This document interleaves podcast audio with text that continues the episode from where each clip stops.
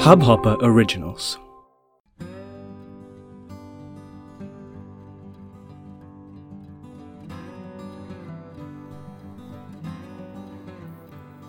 Hello मैं पारो आनंद हूँ और दुनिया सबकी, किताबें सबके, ज़िंदगी सबकी, मैं आपको, आपका स्वागत है सच बात यह है कि छोटी उम्र से ही मैं बहुत सारा झूठ बोलती थी, आ रही हूँ आज तक। हाँ मैं बहुत झूठ बोलती थी। क्यों? क्योंकि मज़ा आता था। क्योंकि मुझे लगता था कि मेरी लाइफ बड़ी बोरिंग है। अगर कोई कुछ भी पूछता था, जैसे, अब छुट्टियों के लिए कहाँ जा रहे हो? तो सब लोग इतने इंटरेस्टिंग दिलचस्प चीज़ें करने लगे थे अपनी छुट्टियों में और मैं बस वही अपने नाना नानी के घर हर साल, हर बार। तो फिर मैं झूठ बोल के कुछ बड़ी ही दिलचस्प चीज़ें कहती थी कि मैं करके आ रही हूँ छुट्टियों में। तो ऐसे ही मैं सातवें कक्षा में थी और बात छिड़ी पालतू जानवरों के बारे में। तो हमारी टीचर ने पूछा हम सबसे कि, चलो, आप सब बताओ कि आपके घर में कौन कौन सा पालतू जानवर है? मेरी सारी जो फ्रेंड्स थी क्लास की स्टूडेंट्स थी सबने कह, बताना शुरू किया, सबके पास इतने बढ़िया, किसी के पास तो कोई खरगोश, किसी के पास बिल्लियाँ, किसी के पास तोता जो बोलता था, किसी के पास कछुआ। और मेरे पास मेरे पास बस एक बूढ़ा सा कुत्ता था। इतना बूढ़ा कि वो कारपेट जैसा बस लेटा रहता था। सुसु पॉटी के लिए भी हम उसको खींच के ले जाते थे।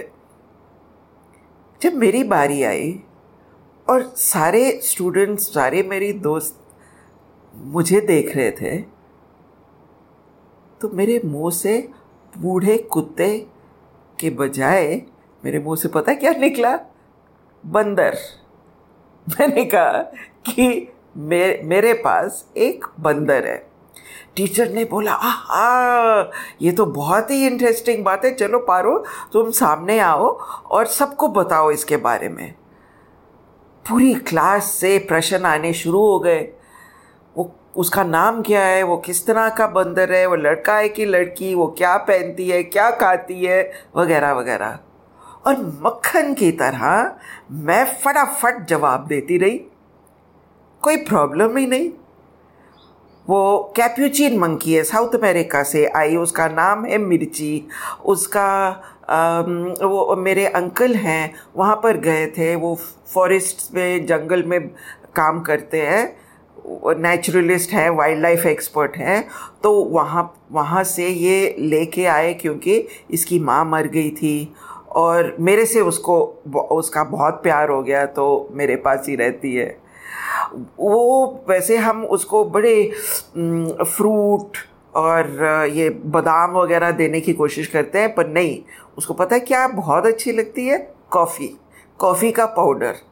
और ऐसे वगैरह वगैरह। और वो है लड़की, लेकिन उसको लड़कियों के कपड़े नहीं पहनने अच्छे लगते। उसको टी शर्ट्स बड़ी अच्छी लगती है। तो हमने उसके लिए छोटी छोटी टी टी शर्ट्स बनाई है। कहाँ सोती है, कहाँ बैठती है, क्या करती है? और मक्खन की तरह झूठ पे झूठ झूठ पे झूठ आराम से मैं बोलती रही। और अब मन ही मन में सोच रही हूँ वाह पारो, तुम तो बहुत ही बढ़िया, कितनी अच्छी कहानी बना लेते हो। शायद सतवीं कक्षा में ही मुझे पता चला कि शायद मैं लेखिका बन सकती हूँ। खैर जी, स्कूल में, पूरे स्कूल में मेरे बारे में हवाएँ मतलब मेरे बारे में बहुत चर्चा शुरू हो गई। मैं बाहर ब्रेक टाइम में जाती थी तो सब मुझे पूछते थे, और बताओ, मिर्ची के बारे में और बताओ, कैसी बंदर है, ये है, वो है। बस में मैं लौटती थी स्कूल से तो वहाँ पर भी सब मुझे पूछते थे। तो ठीक था, मैं बहुत इन्जॉय कर रही थी। फिर एक दिन प्रिंसिपल मैडम से एक मैसेज आया कि पारो, आपको प्रिंसिपल मैडम ने बुलाया है। डरी डरी मैं गई, भाई प्रिंसिपल मैडम ने बुलाया है तो शायद मैंने कुछ गलत कर दिया है। वहाँ पर गई तो प्रिंसिपल मैडम ने कहा, पारो, मैंने सुना है कि तुम्हारे पास एक बंदर है। बाप रे अब मैं प्रिंसिपल मैडम से भी झूठ बोलूँ, क्या बोलूँ? मैंने सिर लटका के, मुँह लटका के हाँ हूँ हाँ हूँ, ऐसे कर दिया था कि मैंने ना हाँ बोली, ना ना बोली, अब क्या करूँ? फिर प्रिंसिपल मैडम बोली कि पारो, ऐसे करो, इतना इंटरेस्टिंग आपके पास पालतू है, बंदर तो आप कल उसको लेके आओ स्कूल और सबको उसके बारे में बताओ। हम सब देखें। मैं फंसी, अब मैं क्या करूँ? क्या कर सकती थी? खैर जी, अगले दिन मैं स्कूल आई।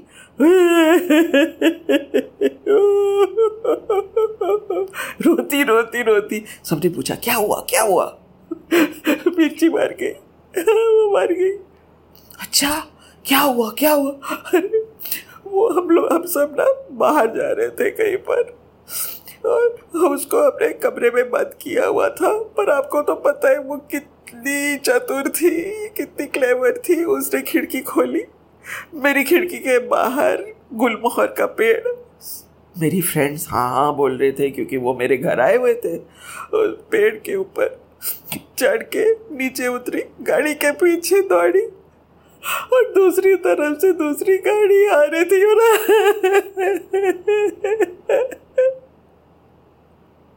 सारे मेरे फ्रेंड्स कोई मुझे जफियाँ डाले, कोई मुझे कोक पिलाए, कोई मुझे चने भटूरे खिलाए और मैं रोई जाऊँ रोई जाऊँ।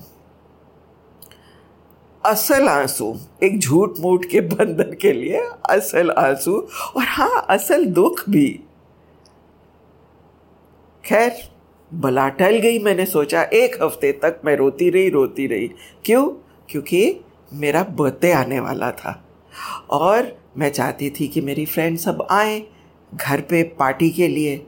लेकिन अगर किसी ने पूछ लिया तो मम्मी, पापा और मेरे भाई को पता चल जाएगा। तो किसी ने कुछ कोई भी बात करनी मिर्ची की बंदर की कॉफ़ी की मैं रोना शुरू कर दिया। तो एक हफ़्ते के बाद मुझे लगा चलो अब तो सब ठीक हो गया बला टल गई। सो so, मेरी पार्टी शुरू होने वाली थी मेरी सारी फ्रेंड्स आ रही थी। तभी मेरी एक फ्रेंड आई उसका नाम अभी भी मुझे याद है, उसकी शक्ल अच्छी तरह याद है। उसका नाम था रोजमेरी फर्नांडिस। दो लंबी लंबी गुथ थी उसकी। वो उसको वायरल फीवर चढ़ा हुआ था। कोरोना नहीं, सिर्फ़ वायरल। और तब तो कोरोना का नाम ही नहीं था भाई। और वो स्कूल से एबसेंट रही थी, छुट्टी पे थी।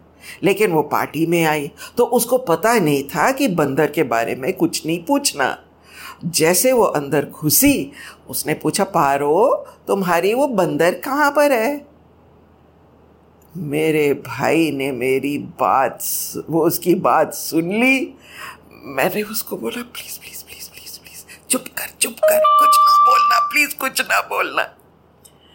तो उस टाइम तो वो चुप रहा, लेकिन एक साल तक उसने मुझे जो तंग किया, कोई आंटी हमारे लिए चॉकलेट लेके आती थी तो भाई अपना चॉकलेट खा के मुझे कहता था, अपना चॉकलेट मुझे दो। मैं कहती थी, नहीं। कहता था, ठीक है, फिर मैं तुम्हारे फ्रेंड्स को बताऊँगा, तुम्हारा कोई बंदर चंदर नहीं था। तो मायूस हो होके मैं चॉकलेट उसको पकड़ा देती।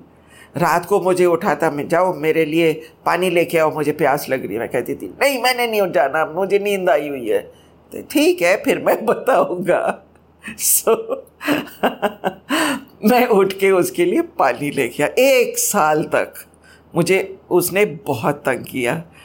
फिर आखिर में मैंने बोला, चलो, कोई बात नहीं, अब बता दो सबको। पर वैसे उसने कभी बताया नहीं किसी को कि ये सब झूठ था। तो ऐसे ही तो पेपर द कैप्यूचिन मंकी, ये मेरी पहली किताब छपी। और मुझे लगा कि मैं बड़ी अच्छी, अच्छे झूठ बोल लेती हूँ और मैं अच्छी कहानियाँ बना लेती हूँ। लेकिन आज, कुछ सालों से मैं हिम्मत करके सच बताती हूँ, सच लिखती हूँ। झूठ बोलने में कम हिम्मत लगती है। सच बोलने में बहुत ज़्यादा साहस चाहिए। एक बड़ी अनोखी चीज़ हुई। मैं कश्मीर में थी। बिल्कुल उत्तरी कश्मीर में, जहाँ पर बहुत आतंकवादी से लोग पीड़ित हैं। वहाँ पर एक छोटे से स्कूल में मैंने एक कहानी सुनाई। बच्चों ने खूब एंजॉय किया, जहाँ पर मैं उनको हंसाना चाहती थी हंसे, जहाँ पर मैं डराना चाहती थी, वो डरे। लेकिन अंत में जब कहानी ख़त्म हुई तो कुछ अजीब सा माहौल हो गया, कुछ टेंशन सी थी। मैंने पूछा, क्या हुआ? तो एक बच्चे ने हिम्मत करके खड़े होके पूछा, क्या ये कहानी सच थी? अब ये कहानी जो मैंने उनको सुनाई थी, वो थी एक भालू के बारे में, जो चाँद पे चढ़ना चाहता है। ठीक है? तो ऑब्वियसली वो सच कहानी तो हो ही नहीं सकती। मैंने बोला, नहीं, सच तो नहीं है। और एकदम से, बड़े मतलब गुस्से में या हैरान या परेशान सारे बच्चे हो गए। देखा क्या हुआ? तो फिर ये लड़का खड़े होके बोला बड़ी अजीब चीज़ बोला। अगर ये सच नहीं है तो फिर ये झूठ है, और झूठ एक बुरी बला है। मैंने कहा, नहीं भैया, ना ये सच है, ना ये झूठ है, ये बस ये बस एक कहानी है। लेकिन इन बच्चों को पता ही नहीं था कि कहानी क्या होती है। उनकी एजुकेशन में फिक्शन कहानी इमेजिनेशन के लिए बिल्कुल कोई जगह ही नहीं बनी। मुझे इतना अजीब लगा, मुझे इनफैक्ट रोना आया कि बच्चों को ना पता हो कि कहानी क्या है। फिर मैंने एक एक्सपेरिमेंट किया, लेकिन मैं इस एक्सपेरिमेंट में, इस एक एक तजुर्बा ठीक है? उसके बारे में मैं अगली बार बताऊँगी, क्योंकि फिर मैं चाहती हूँ कि आप भी ये तजुर्बा करें, ये ट्राई करें कि आप भी अपनी कहानियाँ बनाएँ। ठीक है?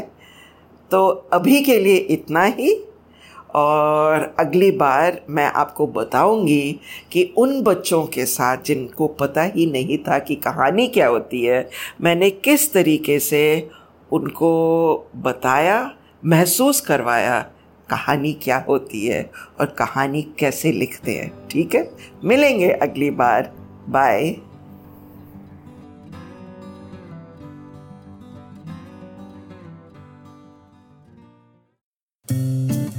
इस हब हॉपर ओरिजिनल को सुनने के लिए आपका शुक्रिया।